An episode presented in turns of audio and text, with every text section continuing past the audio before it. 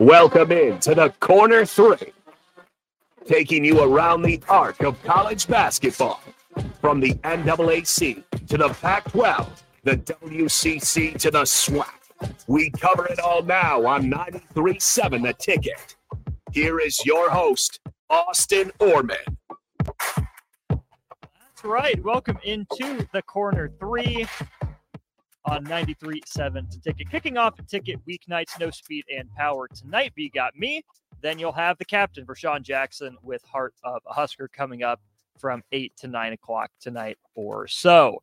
402 464 5685, the number. If you have any thoughts on our show, or you can uh, comment on our Sartor Hamann Jewelers live video stream, Facebook, YouTube, Twitch, and Twitter, all up and rolling for you, as is Allo Channel 951.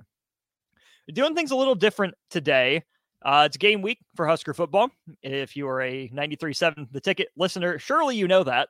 Most definitely, you know that. So, what we're going to do is we're going to talk football here on the corner three.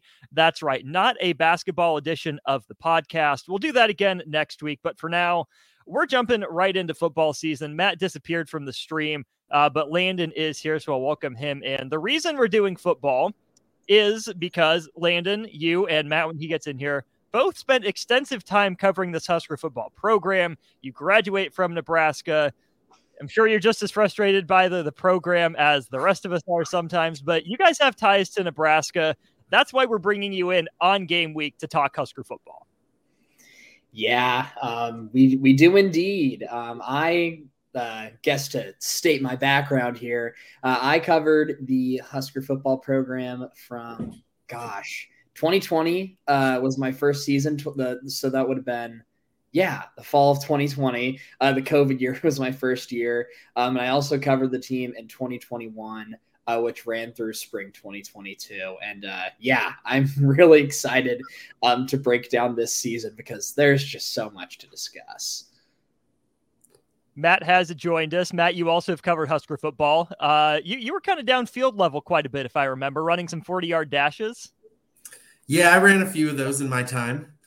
Um, yeah, I was on the Nebraska football beat from 2017 to 2019. So, yeah, they had made a bowl game all but one of the last. They missed a bowl game once in the last 50 years before I was on the beat, and they haven't been on one since. So, it was, uh, ooh, I, I, I got that last year of Mike Riley, and then all the the fun of the Scott Frost era before Landon took over there it's completely our fault. That's what we're telling you listeners out there. It's up to the three of us. Uh, we are the ones that curse Nebraska football. Sorry, we didn't mean to. It just happened. Well, we've only got about an hour of stuff to get to and loads more content than just to fit in an hour. So, guys, let's just jump right in. Um, starting from the beginning, right? We go all the way back to early December. Uh, Nebraska had just beaten Iowa. Uh, Mickey Joseph not going to be the next head coach. We knew that. The report leaks. He's on college game day. Matt Rhule, the next head coach of Nebraska. Your guys' first reaction, uh, Matt, we'll start with you and then Landon. Your first reaction when you heard the news Matt Rhule was hired as the head football coach of Nebraska? Kind of eh, like I wasn't completely sure on it, mainly because, you know, I follow NFL pretty closely and, you know, things really went off the wires uh, there in uh, off the rail there in Carolina. Like he was writing a manifesto and just a lot of weird. I don't know. The team wasn't good, but then again, I had to, you know, tell myself, you know, they didn't have the quarterback. Ownership there is a mess. Like, I don't know. Carolina fans still absolutely despise him. And that's still kind of funny when, you know, I see all the Husker Twitter love on Matt Rhule combined with the, the Panther Twitter love, hate. It's uh, it's quite the combination. But I was just kind of I don't know, a little more skeptical, but again, I I thought the Scott Frost hire was going to be a home run, so I I think I was going to be skeptical on anyone they hired, and honestly, I think at the time I thought I was like, well, that's better than like a, a Lance Leipold hire or some of the other, or even a Mark Stoops, honestly, for some of the names that were floated out there. It was it was a logical conclusion and made a lot more sense than some of the other options. Yeah, for a lot of what Nebraska was targeting too, specifically like going back to last offseason in the college football world, the coaching carousel, I don't know, didn't really rotate as much as a lot of people have thought. I feel like two of the bigger targets, like in Lance Leipold and Chris Klieman, names that like were really, really strongly floated around Nebraska for quite some time, it felt like. Uh, seeing that both of them uh, made long-term commitments to their respective universities, I believe, uh, is you know something that kind of threw you know this search a little bit for a loop. Uh, you know, dating back to that initial press conference that Trev Alberts had, one of the main sticking points for me was the Rhule, I believe, was the 1A, uh, was the terminology used. We never will find out who 1B was. There's lots of speculation that it might have been Luke Fickell or somebody else, you know, who knows. But I mean, I think the important thing to consider with Matt Rhule and all of this is that plenty of folks have done the NFL route and failed and bounced back and been fine. Um, you touched on it, Matt, but the the Panthers organization isn't exactly the uh, shining beacon of stability or success. Uh, really, in the National Football League, they've largely been since 2010 kind of irrelevant, except for the Cam Newton MVP year where they went 15 and one and had that perfect assortment and, and collection of veterans. But the the Panthers now are in this like heavy rebuilding phase and they were kind of trying to masquerade it as a competitive football team but all sorts of weird stuff. They had the heart and soul of their defense luke kuechly retired. Like it is just they're, they're they've been in a weird spot. So i don't know really how many coaches would have been successful with that mess. Uh, not mess but lack of an ideal situation. if we if we've got time I mean, you know I wish I had the list of all the quarterbacks that started a game for him in Carolina, but I'm sure it's not a pleasant one. So, I mean, Rhule is a program builder. That's like the heart of what he is. He has made his hay at the college level going into programs that haven't experienced very much success recently. And, you know, calling a spade a spade, that is what Nebraska is right now a program that hasn't had very much success recently, building them up, making them a national contender. And placing them right in the upper echelon again of college football. And that's a place where Nebraska desperately needs to be. And I think, I don't know, it's a proven commodity. And for as bad as things ended in Carolina, and you're right, Matt, the Twitter hate towards anything Matt Rhule related, when whenever Nebraska fan says something positive, it's an army of Panthers fans being like, this guy is the worst thing ever. But I don't know. I mean, I, I was pretty enthused about it. I think throughout this coaching search, for me, Matt Rhule made the most sense. And uh, you know, now that we've gotten through the spring and summer here and are approaching game week, um, it's kind of time to let the offseason noise die down and see what the product is like on the field. I don't know. I mean, for all the available options, Rhule just made the most sense to me. Uh, to your point about the starting quarterbacks, his first year in 2020, he had 15 games of Teddy Two Gloves, Teddy Bridgewater, and one of PJ Walker. You the just got year, cut by the Bears. yeah, that didn't happen. Uh, 2021, 11 games of Sam Darnold, five of uh, washed up Cam Newton, one of PJ Walker. And in 2022, six with Baker Mayfield, six with Sam Darnold, and five with PJ Walker. So not necessarily a pretty sight, but I think that's telling because Matt Rhule never got to pick his quarterback in the NFL.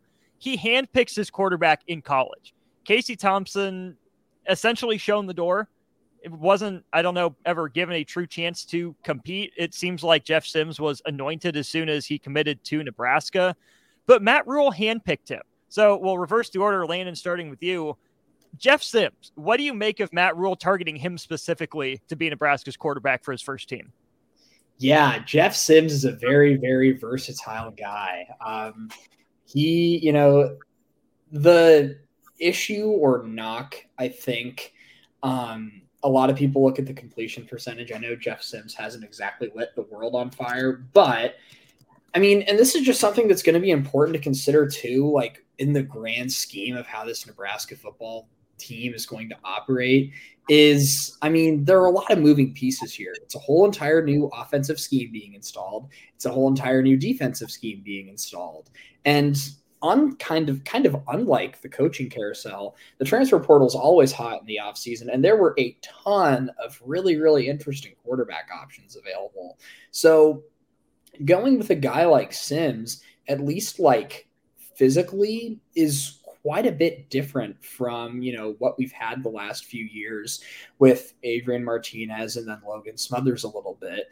Uh, Sims is a bit smaller of a guy, um, a bit more. He, he's a scrambler to some extent, little mobile, but I mean, it's it's a different you know it's a different it's a different skill set. It's a different sort of guy. So the fact that I don't know, with all of the options and avenues Nebraska could have gone, the fact that they've stayed with a guy that's sort of a dual threat, but a little bit different, um, is really interesting to me. And it kind of just speaks volumes a little bit on what this thing's going to look like in, you know, come the season and the kind of sort of schemes, plays, concepts they'll look to run. But I've always been a fan of Jeff Sims. I think he's a competitor, he's gritty, and I think he's going to be a pretty good fit for what Nebraska's trying to do this year. So. Yeah, I don't know what to make of him. Um, I mean, it's hard to, you know, kind of the same with Matt Rhule in Carolina, where it's like, how do you separate, you know, just organizational dysfunction from, you know, personal struggles with him? I mean, the last few years have been pretty ugly at Georgia Tech.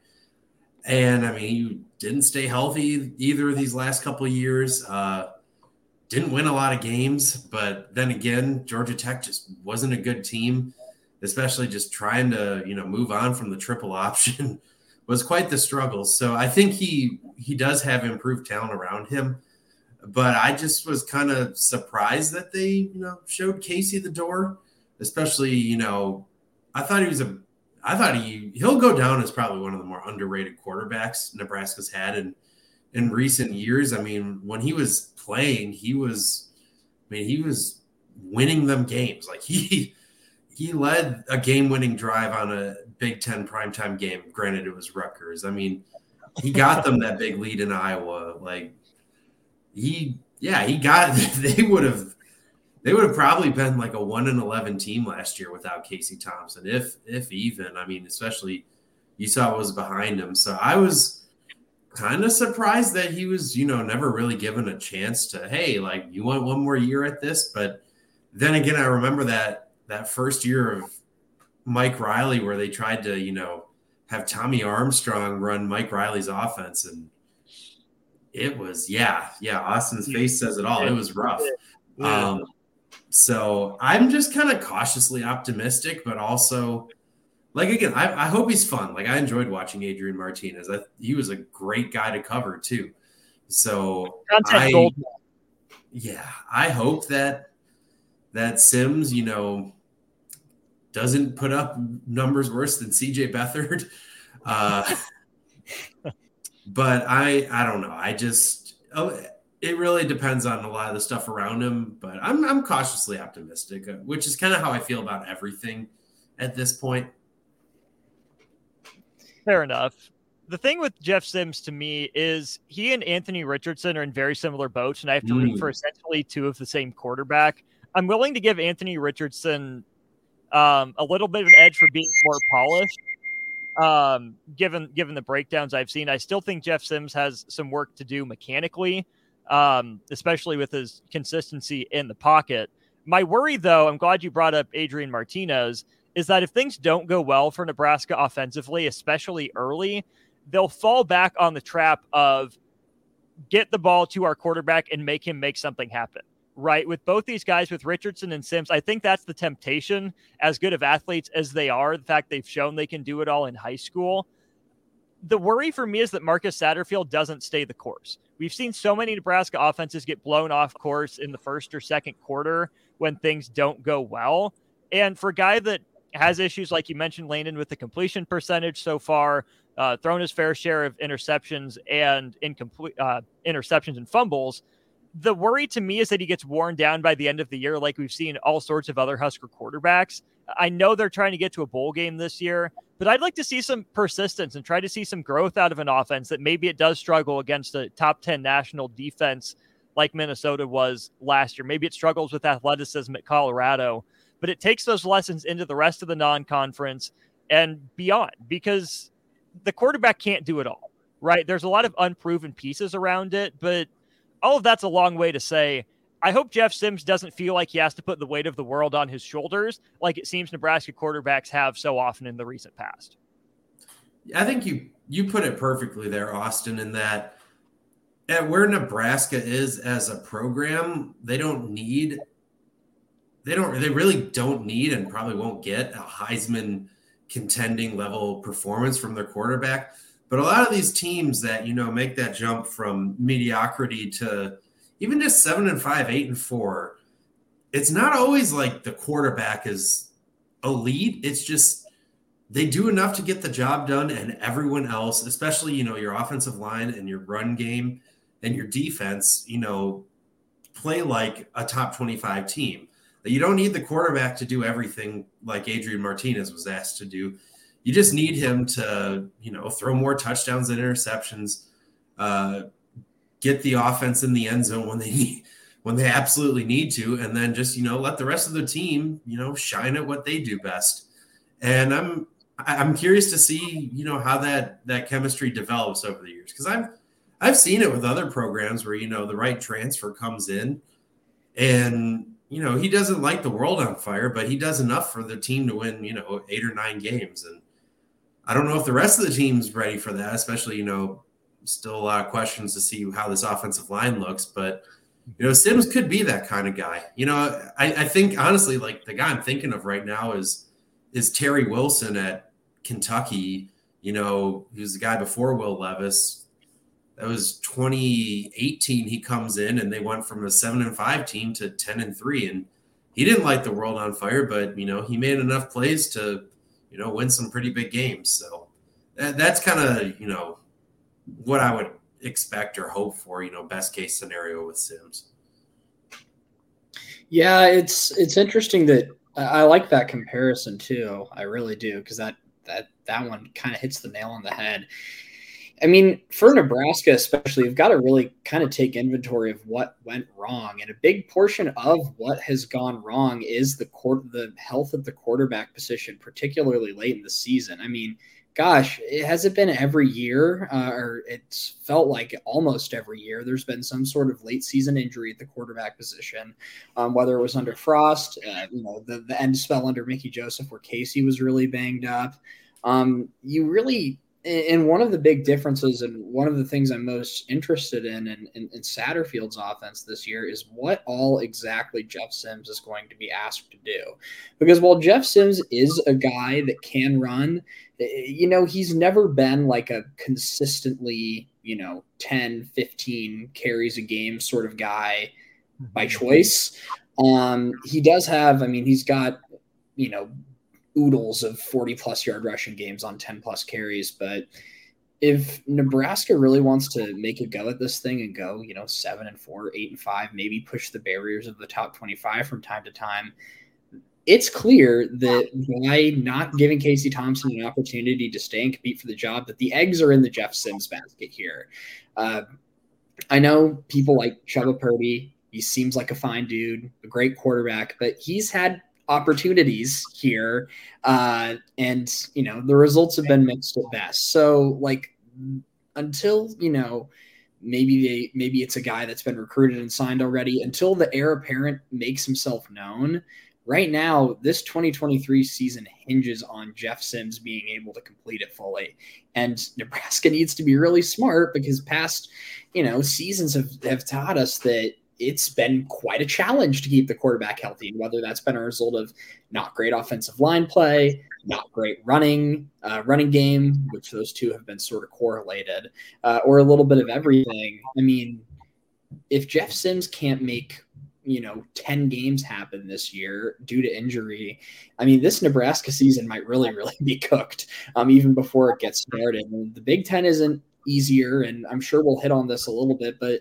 the non-conference slate even and and the big 10 is full of landmines even though it might be perceived as a touch easier. So i mean getting jeff sims healthy and through this season is almost like half the battle i feel like for, because for him to have that impact and you know be the sort of quarterback he's been at the collegiate level i mean he needs to stay healthy which you know has been a little bit of a hit or miss throughout his collegiate career at least at georgia tech. So And I will say, uh, just to add on to that, Landon, I think one thing that does kind of help Sims and Nebraska with the potential to, you know, maybe stay healthy is some of these rule changes this year with, you know, the clock doesn't stop on every first down. And we already saw with week zero that the number of plays really dipped. And there's there's a lot of complaining about that, which I completely understand because it's less football and more commercials pretty much.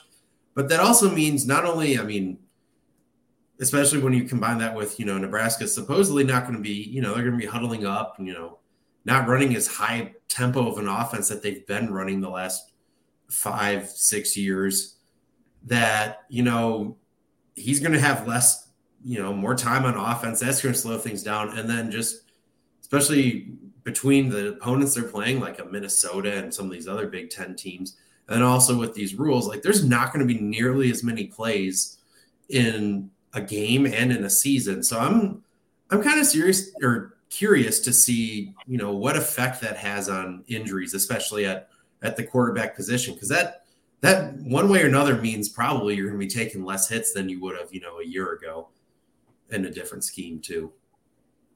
I think that's important too for all the reasons you guys mentioned. I mean, your two two B is Heinrich Haarberg, who hasn't taken a snap. Chubba Purdy you know, got a little bit of the talk in the offseason. He's got to prove it. And it's just been so long since Nebraska's had like your NFL style game manager backup quarterback who might not set the world on fire, but can come in and take care of the ball. Some people thought Logan Smothers could be that. His arm wasn't terrible, but I don't think he was good enough to work in a big enough sample size to be that game manager. But the injuries, I think, also pop up when you look at the running game. Gabe Ervin coming off an injury is running back one over Anthony Grant. And if you look on the depth chart, it's Rahmir Johnson at number two, not Anthony Grant, who uh, the coaching staff said fumbled a little bit too much for their liking. So it, it's Gabe Ervin who struggled with injuries. It's Rahmir Johnson who's played four different roles on four different teams in his career. And then Anthony Grant, who rushed for almost a thousand yards last year, might have taken a step back in practices. Uh, Landon, we'll start with you. What do you make of the running back competition and breakdown so far? Well, firstly, I really like um, that the fact that they have taken inventory of little mistakes like that. And it's one of the biggest things that at least for me i've seemed to have noticed you know in matt Rhule's tenure here is that it seems like there's been a little bit more attention to detail on the little things um, be it stuff like turnovers be it stuff like taking the kicking game really much more seriously with this competition that is even lasting into the start of this season, it looks like, where we don't quite know who the starting kicker is going to be. Um, but in the running back room, I there's a lot of talent there, and you know, talking about getting the pressure off of Jeff Sims a little bit, keeping him healthy. Uh, a great running game is one way to really, really help out your quarterback. And it's something that Nebraska's sort of struggled with finding consistency in over the last few years. There are games where it pops and games where it really seems to just do the exact opposite of that. Um, Gabe Ervin is a fantastic story coming back, you know, from his injury. He looks great.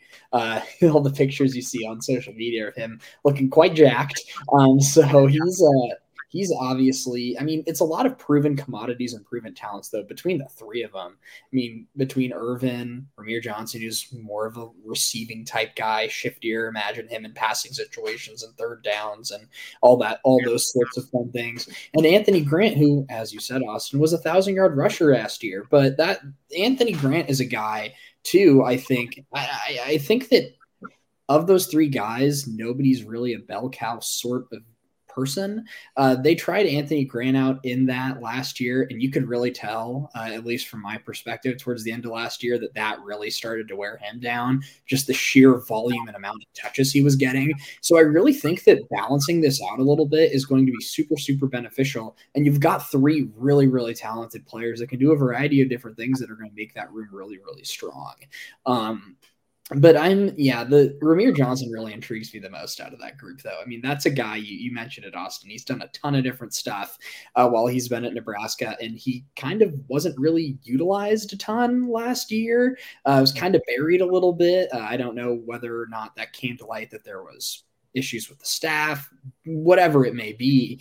Um, I'm really hoping that he gets another go at this and gets a really, you know, gets to be a really significant part of the offense. So, I mean, of those of that group, I'm really looking forward to Rahmir Johnson the most because that's a guy I've really enjoyed watching play since he's been in Nebraska. So, Yeah, I think, you know, when we talk about who the bell cow could be, I mean, just looking at physical builds, it makes sense that Gabe Ervin could, you know, grow into that role. It's he's just had some, you know, terrible breaks.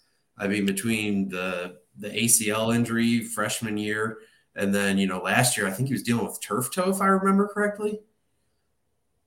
Um and, you know, when he could have had some opportunity in the middle of the season, you know, after, you know, he had some decent runs at the end of that Oklahoma blowout loss, but uh, you know, just never really got the full opportunity there.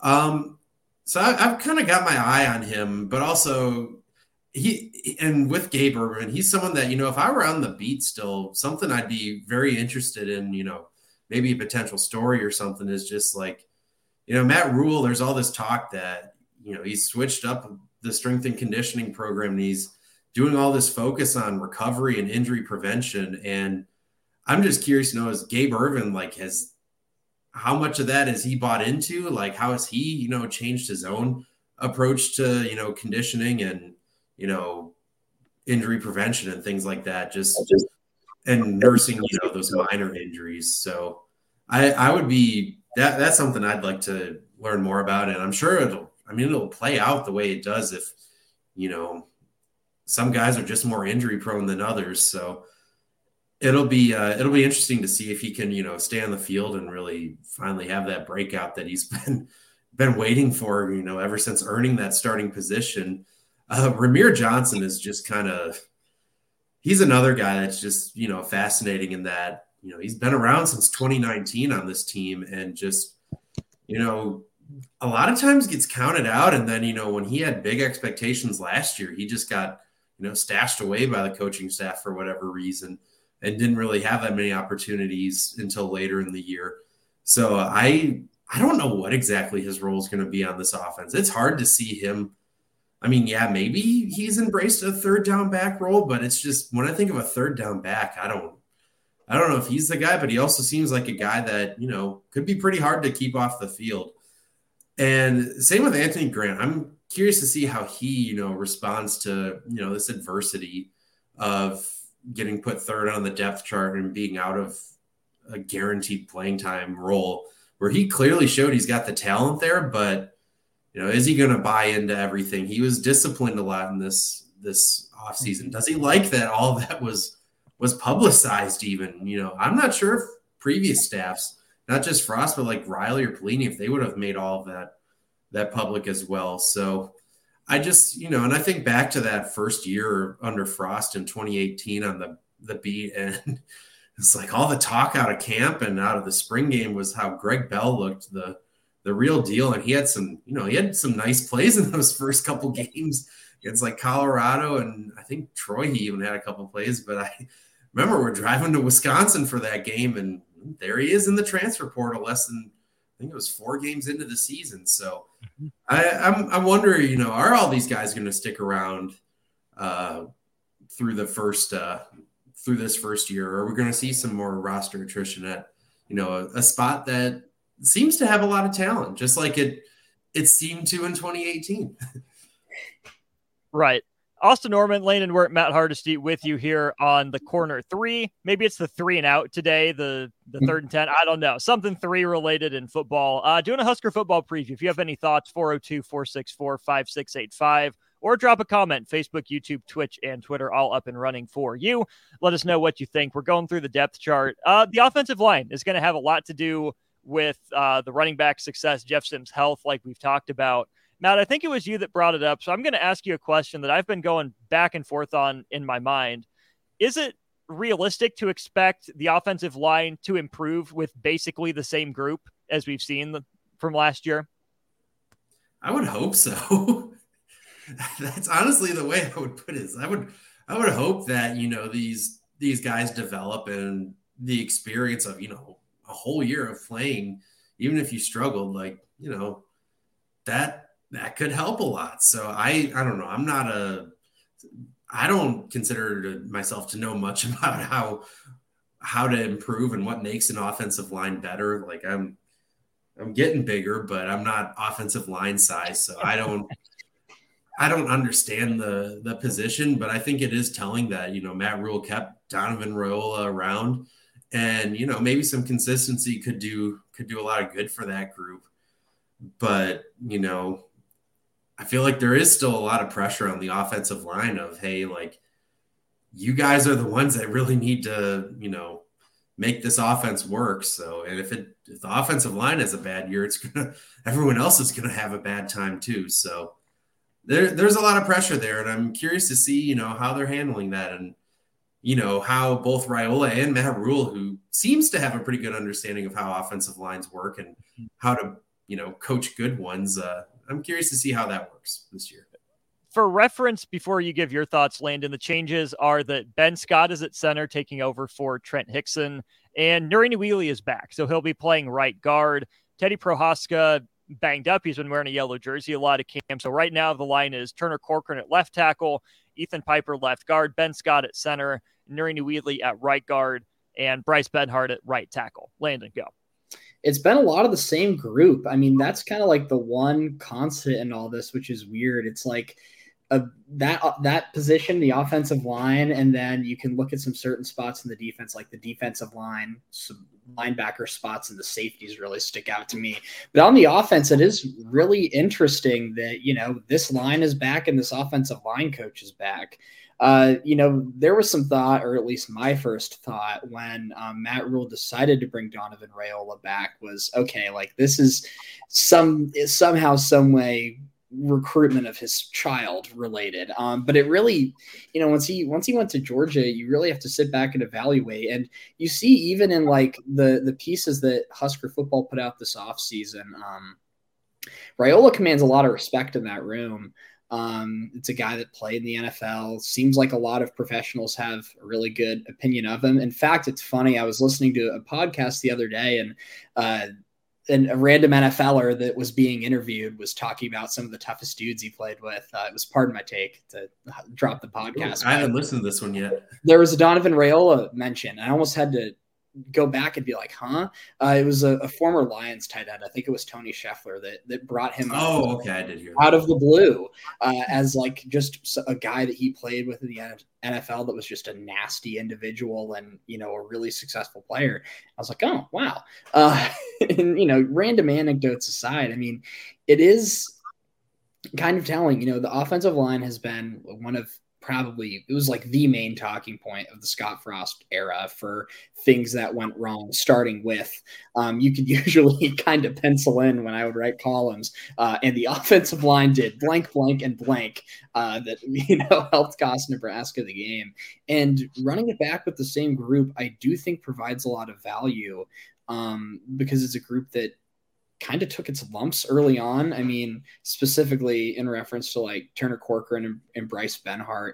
Those are guys that have been starting and playing for a couple of years and yeah, have taken their lumps. But you've kind of seen uh, with Nebraska football offensive lines, guys get better. I mean, like the shining example of that is Cam Jurgens, who gosh, he caught a ton of flack, probably just as bad or worse at guys like Turner Corcoran and Bryce Benhart caught early in their Husker careers. And I mean, look how it's turned out for him. He had great seasons, you know, closing in 2022. Um, or 2021, I guess. And now is kind of like the heir apparent to Jason Kelce and Philly. And like, who would have thought that if you would have, you know, watched any game from 2018 or 2019? So I really think it's quite admirable what you know, at least in this room, they're trying to do and build consistency. Um, and I think it's only going to be beneficial. I do, you know, it is of note, I guess, the new center thing, just keeping talking along the same lines. Uh, from all accounts, you know, I don't consider myself an offensive line savant, uh, but Ben Scott brings pretty high marks over from Arizona State. He had a really high run blocking grade, which I thought was super interesting.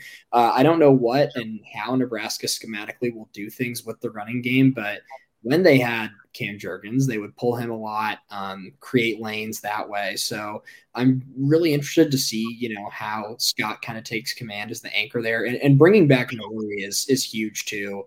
Um, it's a guy that's fresh um, and you know looking to reprove himself after you know a really disappointing um, way to have not play. Uh, uh, words just did not come out there that needed to, but uh, he uh, he's a guy I'm really looking because um, he you know fared quite well when he was on the field, and he's a guy I'm looking to you know take a big step this year. And it's just interesting that you know this offensive line and, and this coach have stayed put despite kind of all the flack that they've all gotten. Um, and so I don't know. Uh, to, to borrow a phrase from Matt, I'm cautiously optimistic because it's really hard for the it's really hard for the group as a whole to be to play at a much lower level than it's been. Um, and you know, a really successful opening test against Minnesota, I think, is huge for this group too. I know we'll probably get into matchups at all at some point, but getting to face a really, really good formidable physical Big Ten line is going to be a really good test for this group uh, to see how it you know shapes up early on and maybe a reward or maybe a you know regret of bringing that group back um, sort of intact like it's been. Uh, we're going to have a lot of questions answered about the offensive line and, and Donovan Raiola's group on Thursday we'll wrap up our look at the offense with the wide receivers and tight ends. I, I know there's a lot of storylines in both groups, but I'm just going to call them the pass catchers, really. Um, a couple things that stand out to me, I'll let you guys riff on, starting with you, Matt. Uh, no Wilbert, uh, no waiver for Arik Gilbert yet. Uh, I'm not. I'm not optimistic on his chances of being able to play. The Xavier Betts departure, I think, was a big one for this team. I mean, that, that saga, I think, has finally come to a close. And Billy Kemp is wide receiver one. I'm going to call my shot and say it's the third straight year we have a transfer receiver lead Nebraska in receptions and yards. Yeah, I I probably would agree with that. I'm curious. I, I know I keep saying I'm curious about a lot with this team because there's just so much change and so many question marks with it. And I'd say no bigger than than wide receiver, where you know at times this unit in the offseason has looked like, oh, this could be a a really good group, especially if they add, like, if they get Xavier Betts back, and then you know you can use Billy Kemp and you know the way he probably is best used for. Like, they, this could be a really fun group, especially with you know if Jeff Sims shows off an NFL arm talent that some people are claiming he has. Um, but now when you get close to the season, it's kind of yeah, the, the the cupboards are looking a little bare and I don't know. Maybe one of these tight ends gets the get ends up leading the team in receptions. I don't. I don't know. I don't know how much they're really going to throw the ball in the first place. Like the offensive line has, makes the steps. The offensive line, you know, becomes a the you know the center of this offense. You know, the best unit on this offense. Then suddenly, like you don't have to be like what Nebraska was under Scott Frost with you know, needing as many pass catchers as possible with speed. Like Wisconsin usually only has one to three good receivers a year, and they've made the Rose Bowl with uh, they've made the Rose Bowl with not great receiver cores before. So uh, it's it's possible. So I don't know if the if the running game makes big improvements this year. It might not even be that big of a deal. But the other thing, I just I don't know. I want to see if Thomas Fidone is you know, the real deal. Like he's been getting a lot of hype this offseason and I'm just at the point where, you know, I need to see something. So I I don't doubt that he's had good practices, but you know, let's see let's see how this looks if he when he finally gets on the field and, you know, how he plays cuz they it seems like the the tight end room has got some really good options and that gets even better if you add Arik Gilbert, which not not don't I'm not close enough to understand, you know, what's going on there at this point. But even, even, people that are close enough here don't understand what's going on at this point. So don't beat yourself up too bad. Just seems like the NCAA being doing NCAA things. but yeah. uh but yeah, I think the tight ends could also, you know, supplement some of that, you know, lack of depth in the wide receiver room trusting the NCAA to make a morally correct or even semi-correct decision. Ugh, I I think that no news is probably bad news again. Matt and I both we aren't close. It doesn't sound like people in the program really know what's going on, but it is kind of sad that we probably won't get to see Arik Gilbert. I mean, we'd ha- be happy to prove it wrong because yeah, that tight ends group is something special, but going on, along the lines of how Matt was referencing earlier, like Carolina Panthers fans getting mad and Matt Rhule mentions anywhere on social media. A lot of South Carolina fans are doing kind of the exact same thing with Marcus Satterfield mentions. Um, and a lot, uh, a big gripe that they had during his tenure there was the lack of usage of the tight end room. Uh, became a story. I, I, can't remember the, the name of the guy. He's now at Florida State, actually, and I think yeah, they had another top tight end too. Yeah. What what was the name, Austin? I think it's Jaheim Bell, isn't it? Yep, Jaheim Bell. Yep. That's it. Um, a lot of one of the transfer targets I remember. Yeah, a lot of South Carolina fans sort of voiced frustration with how little he was used in the offense, and you know the usage of tight ends in general is something that you know people from his previous destination had a gripe with. So I'm really curious because now obviously you come here and there are a lot of people around the program that are clamoring to see these tight ends in action, specifically Thomas Fidone. I mean, the training wheels were kind of taken off a little bit during the spring game. He did a bit, but I mean, after all of the injury stuff he's gone through, I mean, you mentioned how Gabe Ervin will be or could be during this new strength and conditioning um, emphasis that Matt Rhule is doing. I mean, Thomas Fidone is another guy. Like after all the stuff he's been through, like I'm really interested. I'd be interested to know like how he's holding up, what his body's like, how he's recovering, like what sort of shape he's in compared to seasons past.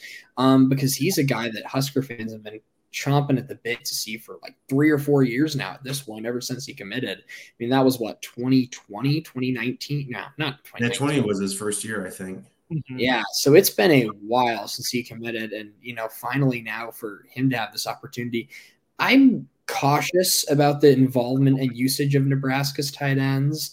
Um, I wouldn't be shocked if it's more towards the less involved as opposed to more, just based on what we know about Satterfield's history with tight ends, how they've been used, and sort of how they've been used in Nebraska in recent years. I know it isn't the best example to compare previous regimes, but that room does have a lot of explosive athletes, and I am really curious to see what their involvement level is like. And then the, on the wide receiver point, quickly, I was interested, I guess, to see Josh Fleeks um, in the two there at slot behind um, Billy Kemp. I know that a lot was made about the fact that he, I guess, just wasn't in shape when fall camp started. Significantly overweight was the exact quote from Matt Rhule about a guy he recruited to Baylor.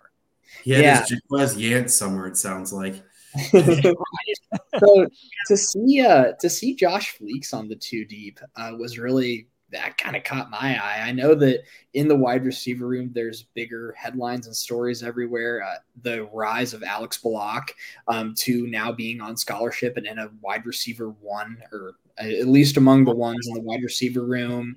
And, you know, obviously Billy Kemp and IGC being back and in a number one role too. Does he count as a transfer? Because I'd like to throw him, I could throw his hat in the ring for potentially leading the team in receptions. I mean, he had gosh, that uh that Northwestern game, you think back to a year ago in Ireland, he, you know, him he had a great game in that one with him and Casey had that had a great connection there. So I'm a uh, IGC is a guy that I would not sleep on either, having now been in the portal, been in the in the program, out of the program, and back in for quite some time. He's been hanging around for a while, and I wouldn't be surprised to see him sort of take that mantle um, and him and Billy Kemp have both played a lot of college football, as has Josh Fleeks. But IGC is a guy I I certainly wouldn't count out um, as we get into the season. And you know, Jeff Sims is looking for guys to target and bees go to. Really curious who that guy is. I wouldn't be surprised if it's IGC though. Let's switch gears. Let's talk defense. The big news out of camp today black shirts were handed out. So we'll go position by position or group by group with the black shirts. Uh, that's the thing. Defensive line, Ty Robinson, Nash Hutmacher, and listed on the depth chart, you had co-starters between Blaise Gunnerson and Cam Lenhart, but it's Gunnerson that gets the black shirt, the presumed starter against Minnesota. I'm not going to lie, guys. The defensive line, despite how important it is and how big it will have to be against Minnesota, is just kind of a blah position for me right now. I'm not all that enthused by it. I mean, Ty Robinson's been around. I think it's now or never for Nash Hutmacher as well.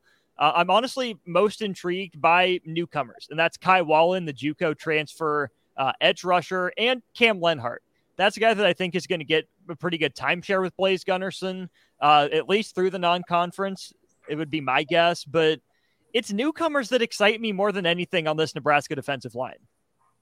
Yeah, I don't know if I rem- if I have this backwards or not, but I feel like I remember back in the spring, Rhule was saying that you know the plan is not to just use eleven guys on defense. That he's going to do a lot of a lot of rotating. It's really going to be you know twenty guys, and honestly, especially with the defensive line, I'm kind of expecting some some big performances early in the year, especially you know I think there's opportunity in this Minnesota game to. I mean they they got to the quarterback pretty well in that game last year. Granted, it was a completely different scheme, but uh, I I think there's opportunity there. And then against Colorado, with you know their entire team being replaced, I think they could, you know, pretty much the first month up until the Michigan game have a a pretty good run on this defensive, you know, front front three or front six, whatever you want to call it. That you know they could, you know, sort of outperform their, you know, what they actually are. And then maybe it kind of re- regresses to the mean over the rest of the season, especially over the course of a Big Ten year. But I, I think it's a good mix of, you know, really talented young guys and experienced guys that are, you know, have had success and could really take a big jump here this year. So I, I feel pretty confident that at least to start the year, the the defensive line is going to look a lot better than it did uh, week one last year, which is not saying much. yeah, Ru'Quan Buckley was another guy I was sort of happy to see on the two deep too. I remember that there was quite a bit of fanfare around him when he committed. Um, that's he is a gigantic individual as well. Um, huge frame, six six. Um, what is he listed on the depth chart? Uh six five two ninety five. Yeah, that is a unit of an individual. Um, and with how intricate and complex this new three three five is going to be, which is like the other big storyline of this off season, um, just how you know quickly slash not quickly it'll take for you know the three through five to really get up and running it's a pretty intricate and complex system that requires a lot of athletes and a lot of depth. Uh, and so you're going to see that tested along the defensive line, especially as you know that group tries to rotate and stay fresh against teams like Minnesota on Thursday night. Um, but yeah, I mean it is a pretty good mix. You've got a lot of experience up front and a lot of really promising um, potential underneath. But yeah, Ru'Quan Buckley was a guy I was interested in seeing the two deep because it was a familiar name.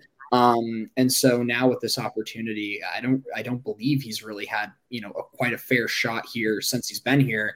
I use another guy that committed in a previous regime and has been around the program a little bit, not super long. But I'm curious to see what he does with an opportunity, uh, and it sounds like we'll see him at least a bit on Thursday night. So. That we will. We'll move back a level to the linebackers. Um, the one that wasn't a surprise was Luke Reimer, makes sense. That's a guy that's played a lot of football, played some good football, got to prove he can make it through a season healthy. John Bullock, uh, Alex's brother, Alex at wide receiver, John at linebacker. On the depth chart, he was listed as the backup to Luke Reimer, but apparently he's ahead of Javin Wright, who was listed as Nick Henrich's backup. Um, but the reports are that Nick Henrich was a little bit banged up in the scrimmage, uh, may or may not be ready to go against Minnesota. So John Bullock gets a black shirt at linebacker. The surprise to a lot of people, though, was Chief Borders. He transfers in from Florida. And the reason that's a surprise is because, according to the depth chart that we got um, on Friday, Chief Borders was listed uh, before MJ Sherman, but with the or, right? So it's coming down to a competition. There was so much offseason talk about MJ Sherman. As highly rated a recruit as he was out of high school, winning two national championships at Georgia, hearing the way his Georgia coaches uh, spoke about him, not wanting him to leave, as respected a voice he was in that locker room. And really, as much as Nebraska got to know him in the spring, right? He was out in front of the media in the spring. He was one of the first guys out there during fall camp. But it's Chief Borders getting the start over MJ Sherman, at least it appears that way. I do think that it is a situation like you guys were talking about with the depth rotating through guys. Both will play their fair amount. Tony White, when asked today about it, said Chief Borders was more consistent throughout fall camp.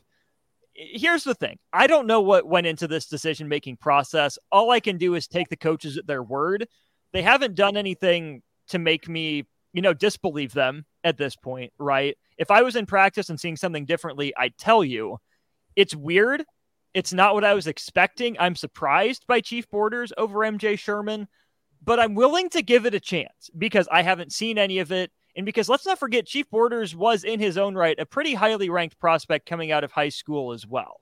So maybe we all expected MJ Sherman. Maybe Chief Borders just made a late push. Maybe MJ Sherman a him later in the season. But as surprising as it is, I think we have to be willing to give this coaching staff the benefit of the doubt, even in a decision as surprising as this one. I think it's really interesting how sort of on the down low this whole Chief Border situation has been and his role in the defense until right now. And I feel like that's kind of sort of intentional. I mean, just looking back on like a baseline level, you have a guy that like MJ Sherman that comes in from Georgia, like very highly touted. I mean, coming from a fantastic program. Uh, I mean, talk about he was one of the bigger um, transfers Nebraska nabbed this offseason.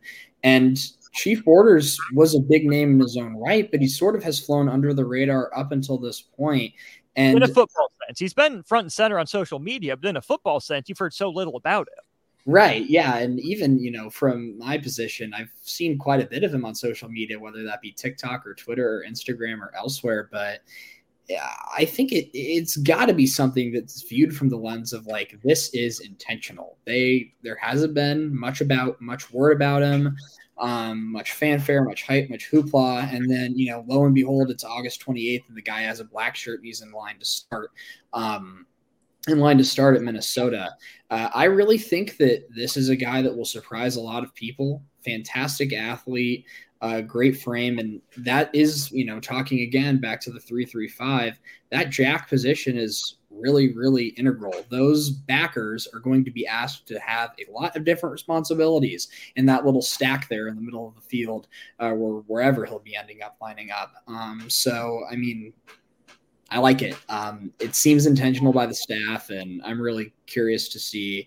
Um, I, I, think I'm of the belief that he's going to, you know, reward the Nebraska coaching staff for that decision. And I think, you know, we could be sitting here in a couple months, and he's far and away the most impactful player on Nebraska's defense. There's lots of opportunity there for someone to step up. Mm-hmm. Reimer's been a consistent guy uh, throughout his Husker career, as has Henrich. Um, but I mean, that defense is kind of itching for a superstar to emerge. And maybe it's a guy like Chief Borders, who, as you mentioned, Austin has been all over the place on social media and stuff. That could be a guy that could be the face of the defense.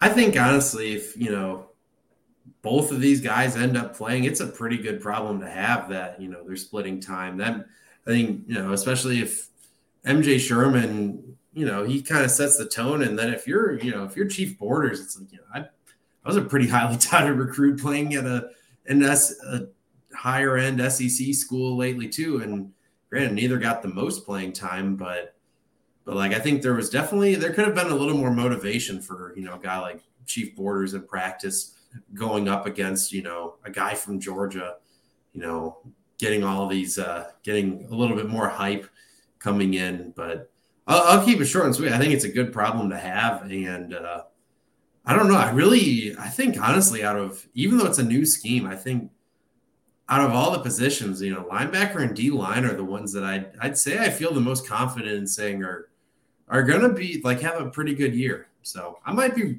completely wrong on that, but I just I think it's again a good mix of you know talented newcomers and especially a linebacker, you know, experienced guys that have had a lot of success in in Luke Reimer and Nick Henrich if they can stay healthy.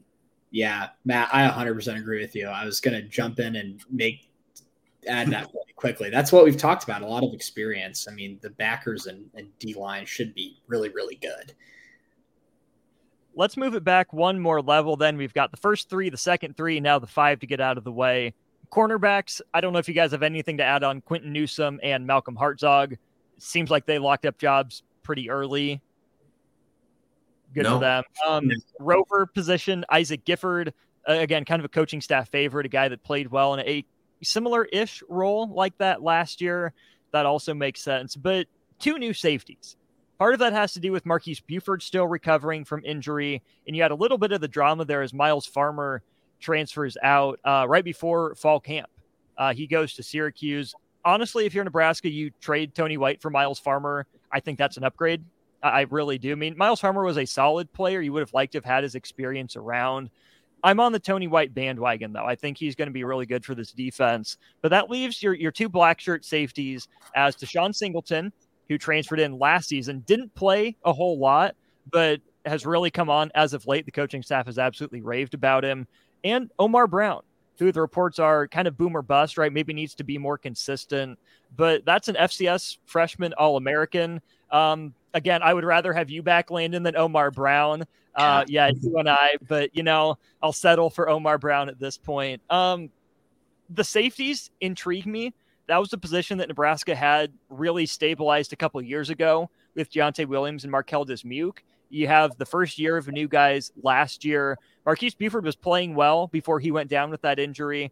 I hope he comes back soon, but I'm excited to see these two guys that came into Nebraska with pretty substantial hype as potential impact contributors in year one really get a chance to shine here in year two.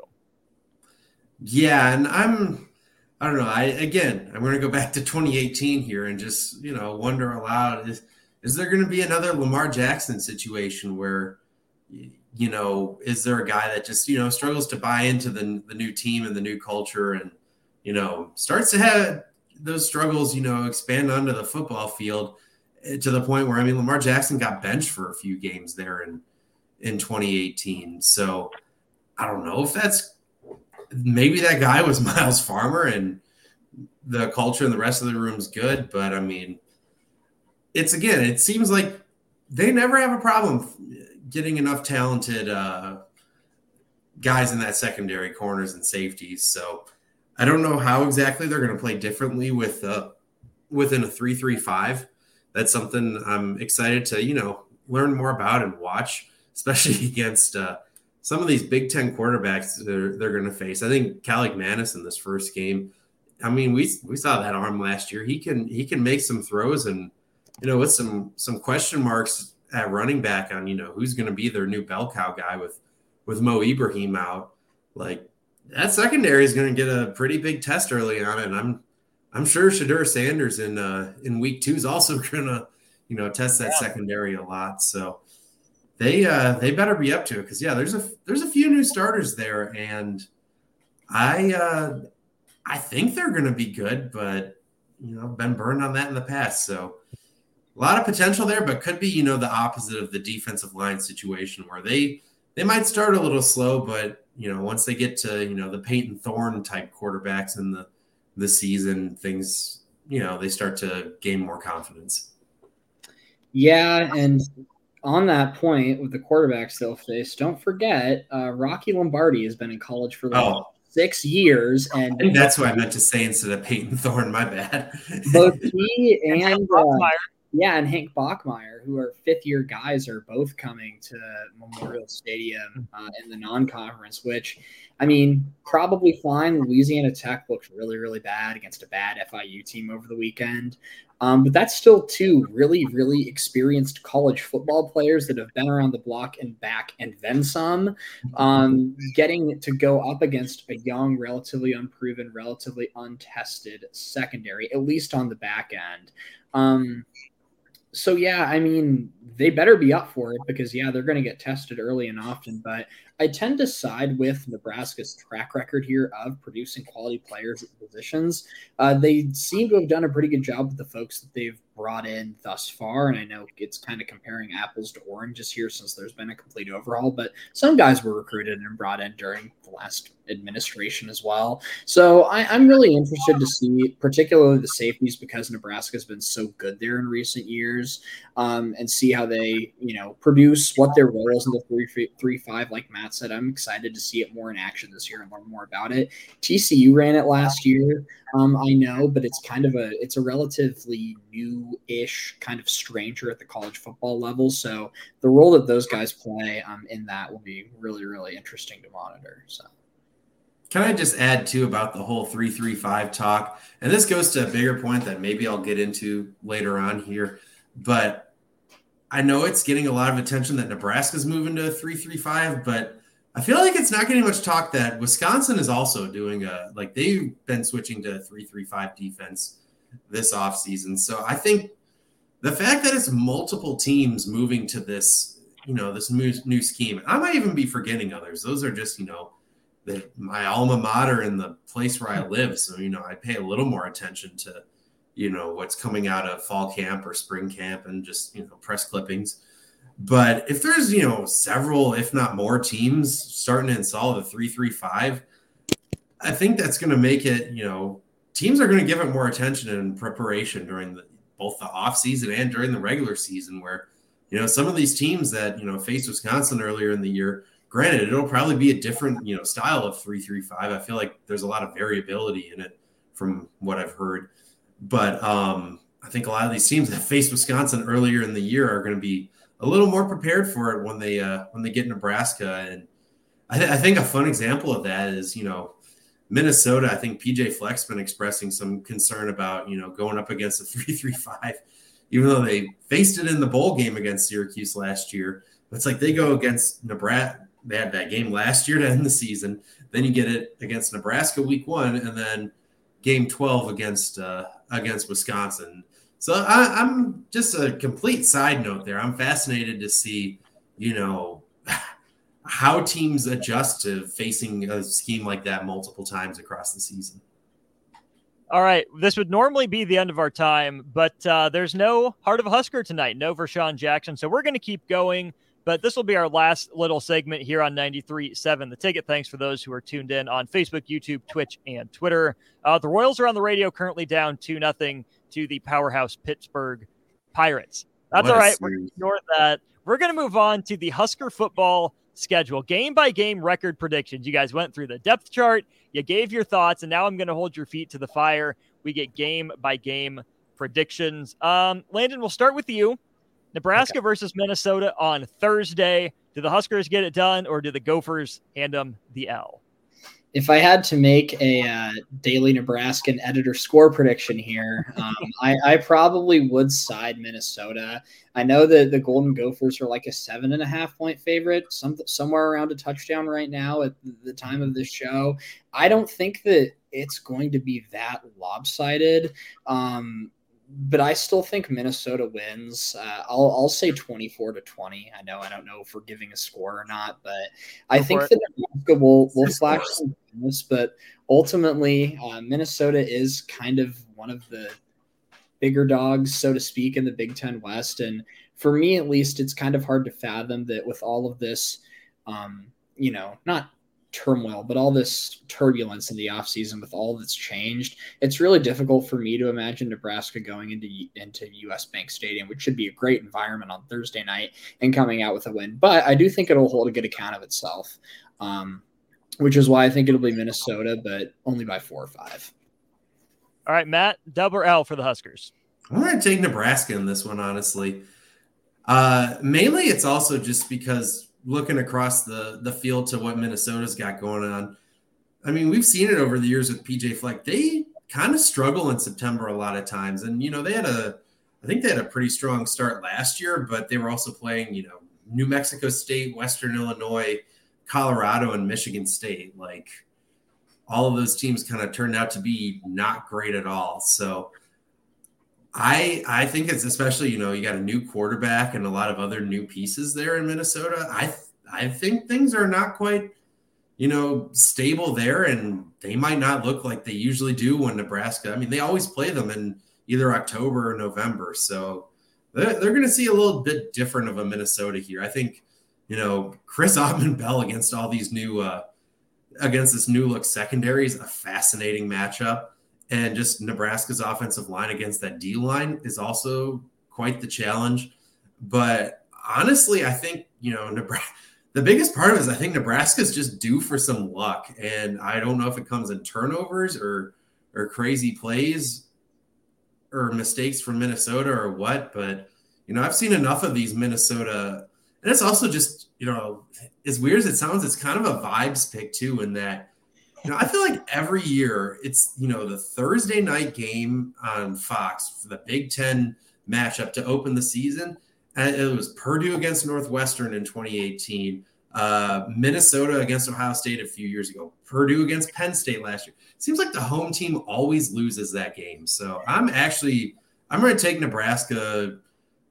I'll say, you know, 21 14 in this one. I think it's going to be ugly and not many possessions, but I'm, actually going to take Nebraska to win this one. I've got Minnesota winning. Um, if the element of surprise is real and Kaliakmanis turns it over a couple times, Nebraska has a chance. But if Minnesota sticks with the run consistently and they come out and they handle their their turnover uh, off the field better, I think they win. Okay, Matt, we'll bounce back to you for game two. Colorado, Nebraska on the road for the second straight week. Huskers or Buffs in this one? This feels like a defining game of year one for Matt Rhule, and that just game two. Dang it! yeah, but it's one where it's like kind of like it wasn't in 2019 for Scott Frost, where it's like if they're good, they take care of business here. I I thought I knew a lot about Colorado. You know, I've followed them, but I mean, there's so many transfers. I don't know.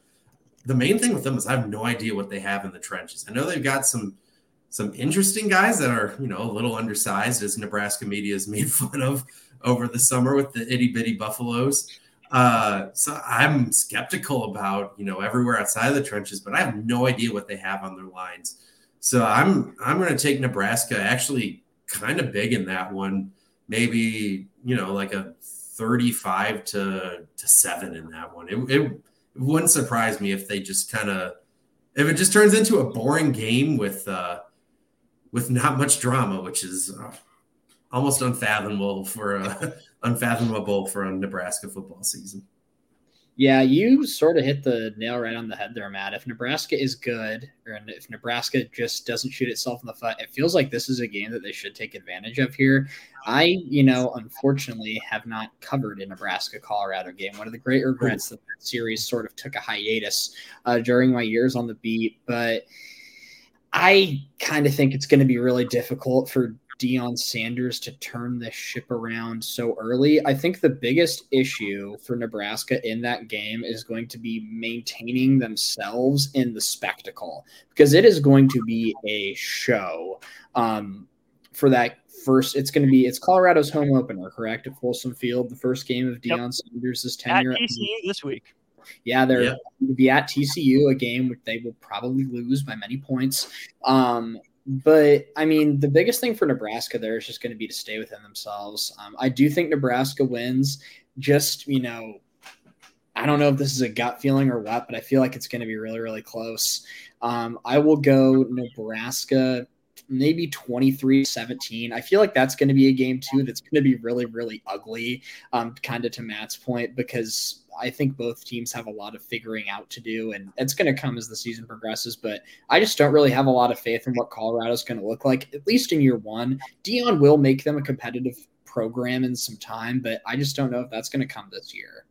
And I, I, I want to go back. I, I want to spend a little more time on this one, but I think this is also a game where you know having two SEC caliber athletes at linebacker uh, will make a huge difference potentially. You know, dealing with some of these guys from there, like Sanders and uh, Hunter, I believe is the other one. And the so, running back got. Mm-hmm. Also, can I just, you know, I don't know if I'm going to get the chance to do this again on this show since we're mostly basketball, but uh, should I save Colorado stories for uh, now or, you know, maybe game week? I think we're going to have to save those. Okay. So, because I, I that was 2019 was inexperience. Let's yeah, it, it's worth like I need like probably ten minutes for that whole weekend.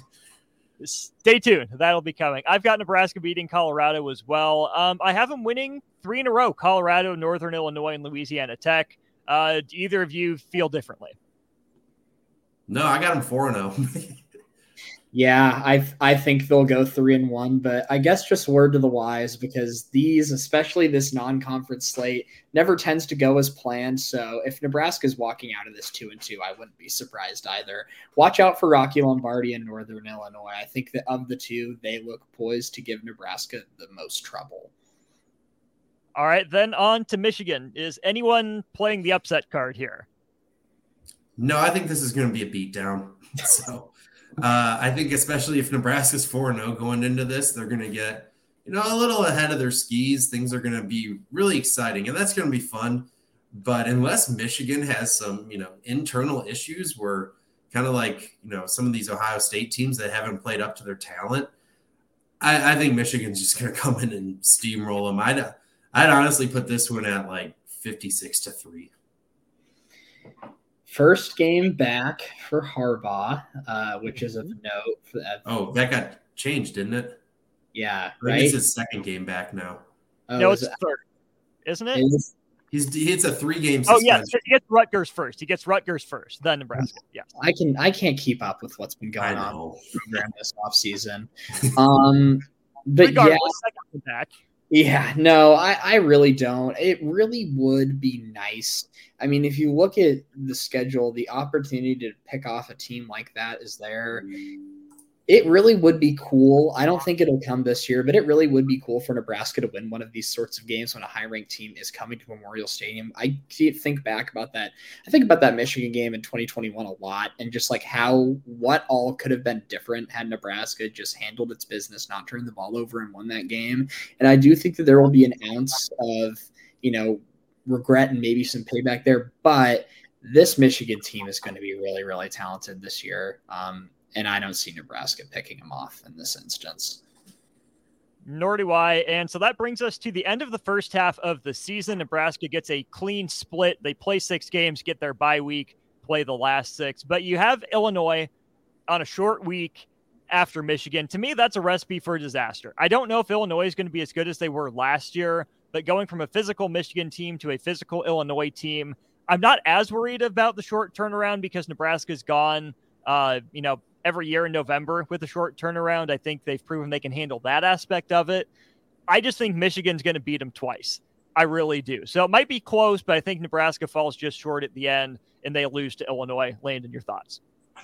Yeah, I'll uh I will side with the Fighting Illini here as well. Old Bert is bringing back an experienced team, and I think that is going to matter a ton, especially in as we get cl- as we get you know further and further into Big Ten play. And I do think there is you know some regression to the mean due, especially after a little bit of a hot start. So I'll take Illinois. I don't know, twenty-seven to twenty. Matt, tell us we're wrong. This is a tough one, but honestly, I, I'm, I'm kind of taking the coward's way out here. I'll make an actual prediction, but I think you know Illinois has a bear of a September schedule. You got Toledo, then at Kansas. You know Memorial Stadium, Friday night primetime, ESPN two. Then big noon kickoff at home against Penn State, and then they get you know Casey Thompson revenge game against mm-hmm. FAU, followed by at Purdue. They could, I mean, they could be anywhere from five and zero and in the top ten after beating a Penn State, which I mean they might have the defense still to do. I don't know, or they could be like two and three or even one and four with uh with that schedule. So I think if they're if they're rolling, I think they're going to kill Nebraska Friday night. You know, especially after that. But I guess if I'm rolling off of my Illinois or my last prediction, I think if Nebraska does lose like 56 to 3 against Michigan, they're probably not going to have that many injuries from that game because starters will be pulled early. So it's not like they're going to all be completely beaten down from that game if they if they only play half a game or something. So I actually think Nebraska might might win this one just because there's a lot of question marks about Illinois, especially they lost like all of their talented offensive players. So I'm going to take Nebraska in this one. Kind of, I'll say 14 to 12. Just, just Gross. Friday oh, night. Friday night, gross. Yeah. Ugh. Wonderful. Okay, so we're halfway through. Uh, I have Nebraska at one, one. I have Nebraska at three and three. Landon has Nebraska at three and three. Matt, the optimist, has Nebraska at five and one. Illinois is a swing game, and we'll get to a couple more here in just a sec. You have the bye week after Illinois. You go against Northwestern for homecoming. If Nebraska loses this game, my gosh. Yeah, Nebraska by multiple scores there. Uh, it's really tough to make out what Northwestern's going to look like this year. Um, that should be a la the 2021 56 to 7 thumping. Uh, I would be surprised if it wasn't along those lines. I'll take 42 nothing. There you go. Uh, enough said about that one. Okay, then we move on to one of the more interesting games on the schedule to me. That's Purdue. I have the Huskers winning this one because it's at home. Uh, Hudson Card has gotten rave reviews out of fall camp. I think he's good. I just don't know what the loss of Payne Durham, um, Charlie Jones, all those guys being gone. Aidan O'Connell, I think, was still slightly underrated. Maybe not, you know, a superstar, but I think he was so important to that program and what it meant. I think Jeff Brohm leaving, the big identity change, is going to have some growing pains. And for that reason, I take Nebraska in a one score game. I think I've picked Nebraska too many times here lately. And They're six and one on my schedule. So I'm actually going to take Purdue. I can talk myself into Purdue winning this game, especially if, you know, if Nebraska's six and one, they're finally back bowl eligible. They blow out Northwestern and then, you know, got a what you think is a winnable game against Purdue coming up right after that. So I, th- I think there might be a letdown spot where, you know, a passing attack like that could cause problems. And then, I mean, Ryan Walters incredible defensive mind. So maybe by by midseason, those guys are you know playing up to stuff, and you know one of those patented Nebraska random Big Ten home losses in mid to late October. Yeah, I was thinking along the same lines. I, I will take Purdue here too. I really like Hudson Card. I feel like Purdue's kind of flying under the radar a little bit this year. Obviously, what they lost is a lot, but um, I think that bringing an experienced quarterback like that is really going to help. A lot of new faces, but who knows? Let's see. I think maybe Purdue can get it done. All right. So from Lincoln to East Lansing, Nebraska goes on the road uh, to the woodshed. They go up to face Michigan State. Landon, your thoughts on Mel Tucker and the Spartans? Uh, I'm not very high on him, but I mean, gosh, winning in East Lansing has proven a quite difficult endeavor in recent years for Nebraska. But this is one I'll give to him. Who knows? I mean, maybe by this time um, in the season, Nebraska can get rolling here and make a little bit of a late push. So, uh, who I'll take Nebraska. Um, Michigan State, who is even they've got a lot of uh, lot to replace. Who's the Sparty's quarterback this year? Even I believe it's going to be Noah Kim is the starter out of uh, Virginia. Some 93-7 the ticket ties there. Huh. Um, I think that I mean you talk about teams that have lost a lot. Michigan State has lost a great deal. Uh, Reed, Thorne gone. Um, they went to the, they went to the same high school. Um, people uh, gonna miss that storyline this year in college football. But uh, yeah, um, I think that you know this could be the signature road win. I know they'll beat Colorado, but Colorado isn't going to be very good. Um, so I'll give this one to Nebraska. Yeah, I I think they'll win. I don't know if I. Yeah, I I just it's more about I don't really have high expectations for Michigan State in this one. So yeah, I'll, I'll take Nebraska. They'll be yeah, they'll be at seven and two with, I don't know, like a 27 21 win at Michigan State. I've got Michigan State winning this one. This game, Purdue, um, and then the next game on the schedule are, for me, the toughest to predict, and that's Maryland. Maryland usually wears down in November. They've played a gauntlet. Um, it's kind of the, the college football version of something we love to talk up on this podcast the uh, the Fran February fade. Uh, we just move it out east a little bit. So I understand that that's true, but I still think this is an 8 9 win Maryland team. I think they out athlete Nebraska almost across the board, and that worries me. If the weather's really, really bad and Nebraska has some semblance of a run game, it has a chance. But I think I just trust Maryland a little bit more, even coming into Lincoln. So give me the Terps in this one. This is one I don't know. It's hard for me to imagine, especially if this becomes that NBC primetime game. It's hard for me to imagine Maryland winning at Nebraska on a primetime like November night game. But I mean, you look at their schedule. There's there's a realistic chance that yeah, they're like, you know, only one or two losses going into this game, and if that's the case, they'll be they'll be pretty confident. But I'll I'll take Nebraska in this one uh, I think it'll be a fun one 35 31, something like that. I think that they're due for some luck this year. yeah, I I'll probably I'll keep siding with Matt here. Yeah, I, I really, especially this late in the season, I don't know. Um, Maryland will come in flying high, but I could see this as maybe a little letdown spot for the Terps. Um, they got Penn State the week before at home. Um, if depending on how results go there, going to Nebraska the following week could be a little bit of a letdown spot for old Taulia and pals.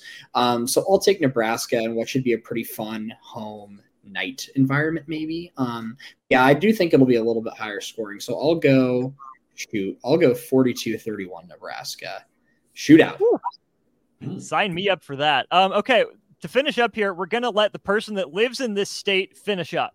So Wisconsin's next on the schedule. So we'll go Landon, then Matt. To me, this is the narrative battle, right? Matt Rhule versus Luke Fickell. It's not going to be Nebraska, Wisconsin. It's philosophy versus philosophy. Who made the better head coaching hire? That's going to be the the big picture takeaway from this. Wisconsin's thrilled with getting Luke Fickell. Nebraska is excited by Matt Rhule. I, I I don't fully understand all the love for Wisconsin. I just still think they're better than Nebraska. So I think Camp Randall continues to prove a bugaboo for the Big Red. So give me the Badgers in Madison. This is where my uh, my hometown hey, expertise uh, comes you're in. Going second. This. You're going oh, second. Whoops. yeah, we're oh. going reverse. Oh, reverse. Okay, I see. I see what you. I see where you were going there. Um, yeah, I mean, Wisconsin, I think is going to be really good this year.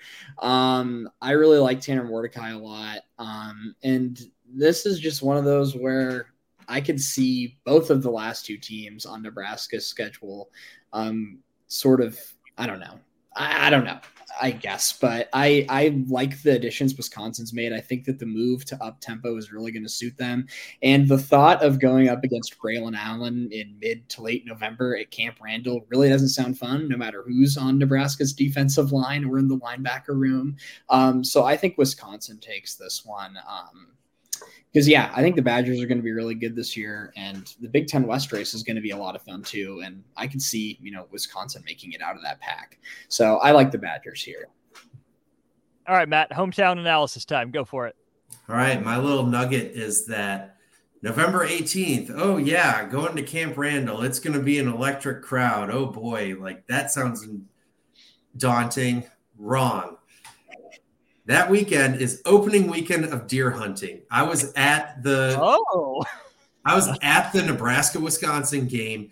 It was senior day for Wisconsin in 2 years ago, 2021, the Xavier Betts pass interference game. Mm. There was again, they were playing for a divisional title was still there. It was senior day and the crowd was half empty. So, because again, it's deer hunting season. It's opening weekend of deer hunting season right before Thanksgiving. So I don't think the crowd, and plus, again, some of the students just leave early. So and go home and, you know, ditch those last few days before uh, Thanksgiving. So I don't think the environment is going to be as, you know, intimidating as, as you might think. Um, I'm skeptical on Wisconsin this year. I think they've made a lot of very extreme changes, you know, changing both their, uh, their offensive and defensive philosophy. And a lot of the talk I've heard out of there sounds like stuff that I heard in out of Lincoln in 2018. So I guess all one today, Braylon Allen was saying, you know, only thing I don't know is, you know, how much we're to score. Like we got to start picking the scores, like things like it was something like that. That was really confident for a complete new, uh, new system. And I think there's some, you know, some big chance possible pitfalls in their schedule. Like if they lose, especially they got Iowa, Illinois, Ohio State, you know, middle of the year for October, they could lose all three of those games. And then, you know, by November, the, you know, the momentum's not there. But I do think they're going to win this game. And I think, honestly, I think they're going to have like a midseason swoon and then, you know, beat Indiana, Northwestern, and Nebraska. And they're going to get a lot of hype going into next year, probably. But yeah, I'm going to take Wisconsin in a another really fun Nebraska Wisconsin game. I'll go uh yeah, I'll go like 42-38 Wisconsin in this one. I think it's going to be going to be close. All right. Now we'll send it right back to you, Matt. Nebraska versus Iowa. The Huskers did the dang thing. Uh, the Heroes Trophy came home last year. Nebraska denies Iowa a shot at the Big Ten championship game appearance. Do the Huskers have two in a row in them after losing seven in a row? Um, this is tough because I I don't know. I think the hype for Iowa was sort of warranted. They they actually made you know some I don't know if they're even hard decisions, but they made decisions that you know improved their roster where it needed to be. But I still have questions about that offensive line. I mean, one thing no one really talks about from that Nebraska game last year was I mean, Ochaun Mathis was in the backfield seemingly every play in the second half of that game. So, and that that offensive line the last couple of years has just left a lot to be desired, to say the least. Uh, they're coming off of playing Illinois. You know, I, I originally thought I was going to be like, okay, I'll take Nebraska to lose these last two games. But honestly, I think I'm going to talk myself into Nebraska, you know, finding a way to win this one and maybe even comfortably, like getting some payback for some of those years that I was just waxed Nebraska in this spot. I'll say uh, Nebraska wins this one like 35 to 14 or something. And they'll be nine and three and then just get obliterated in whatever bowl game they end up in for nine and four. So I think that's going to be my pick. All right, Landon. I know you haven't lived in Iowa very long, but you are still a resident of the state. So uh, give us your your Iowa insights. Yeah, I don't have many, um, but I do think that Matt mentioned Wisconsin being a team to like really monitor where they're at with a lot of the changes they made towards the end of the season. Iowa is another one too, though Iowa's schedule is much less formidable at the end of the season. Um, I really, I mean, they made changes, but yeah, I mean, it was really hard to keep continuing at the rate that they were. I think a stunningly competent Iowa Hawkeyes team, especially offensively, is one that's kind of like Iowa's kind of become this like sexy pick to represent the Big Ten West. Uh, I'm kind of seeing it everywhere, so that gives me some doubts a little bit because those teams that are trendy in the preseason kind of have a hilarious way of falling on their face. Um, and I could kind of sort of like when I imagine what Iowa's season is going to look like, there is a very strong and very real world in which like we've reached the end of November and there are a multitude of things that have just gone hilariously wrong for Iowa, uh, namely offensively with you know their coordinator situation with uh, with Brian Ferentz and all of the hoopla that's been made about the offensive goals that this team needs to reach. I really do like Cade McNamara a lot. They've made some good offensive additions, but I don't know. Like I'm going to bank on the more likely in my mind scenario that Iowa has reached some sort of hilarious train wreck and it comes to an end in Lincoln. Um, and I'll take Nebraska. Uh, to do the thing two years in a row, um, and I think that's seven and five for me. But I'll take Nebraska. Um, shoot, I'll take them twenty-four to thirteen. That's nine and three for Matt. That's seven and five for Landon. And once again, I live up to my reputation as the hater. I have Nebraska at five and three entering uh, November. I have them losing out. Michigan State's wow. a coin flip. I get to see that going both ways. Maryland's a coin flip. Again, they have to prove me wrong. That's right. where I'm at with this team. They have to prove me wrong. You can talk me into them winning 11 of the 12 games on their schedule. You can talk me into losing 12 of the 12 games yeah. on their schedule. So uh, until they prove it, until they actually get to, you know, quadruple zeros on the score clock, for the sixth time leading, I'm I'm not willing to pick them. I want them to. I want them to so badly. It's been far too long. I'm just not willing to go out on that limb yet. So that'll wrap it up. A long edition of the Corner Three podcast. Well, not really podcast, it's a radio show, but we're podcasting since uh, the Royals are on radio. Big shout out to Matt and Landon for taking time uh, an hour and a half instead of just our regular hour, but uh, great to get their thoughts on football. We'll get back to basketball next week. So for Matt and Landon, this is Austin Norman signing off of the Corner Three podcast. If you missed it, check it out wherever you get your podcasts, uh, Spotify, Apple, all those places, or you can go find the uh, the replay of the live broadcast on Facebook, YouTube, Twitch, and Twitter. Again, no heart of the Husker with Vershawn Jackson. He is off tonight. So that'll do it for ticket weeknights. The Royals are on the radio. So uh, go definitely tune in there. Thanks for listening. We'll be back next week with more college basketball insight. Again, for the fellas, this is Austin Norman signing off. We'll talk to you tomorrow.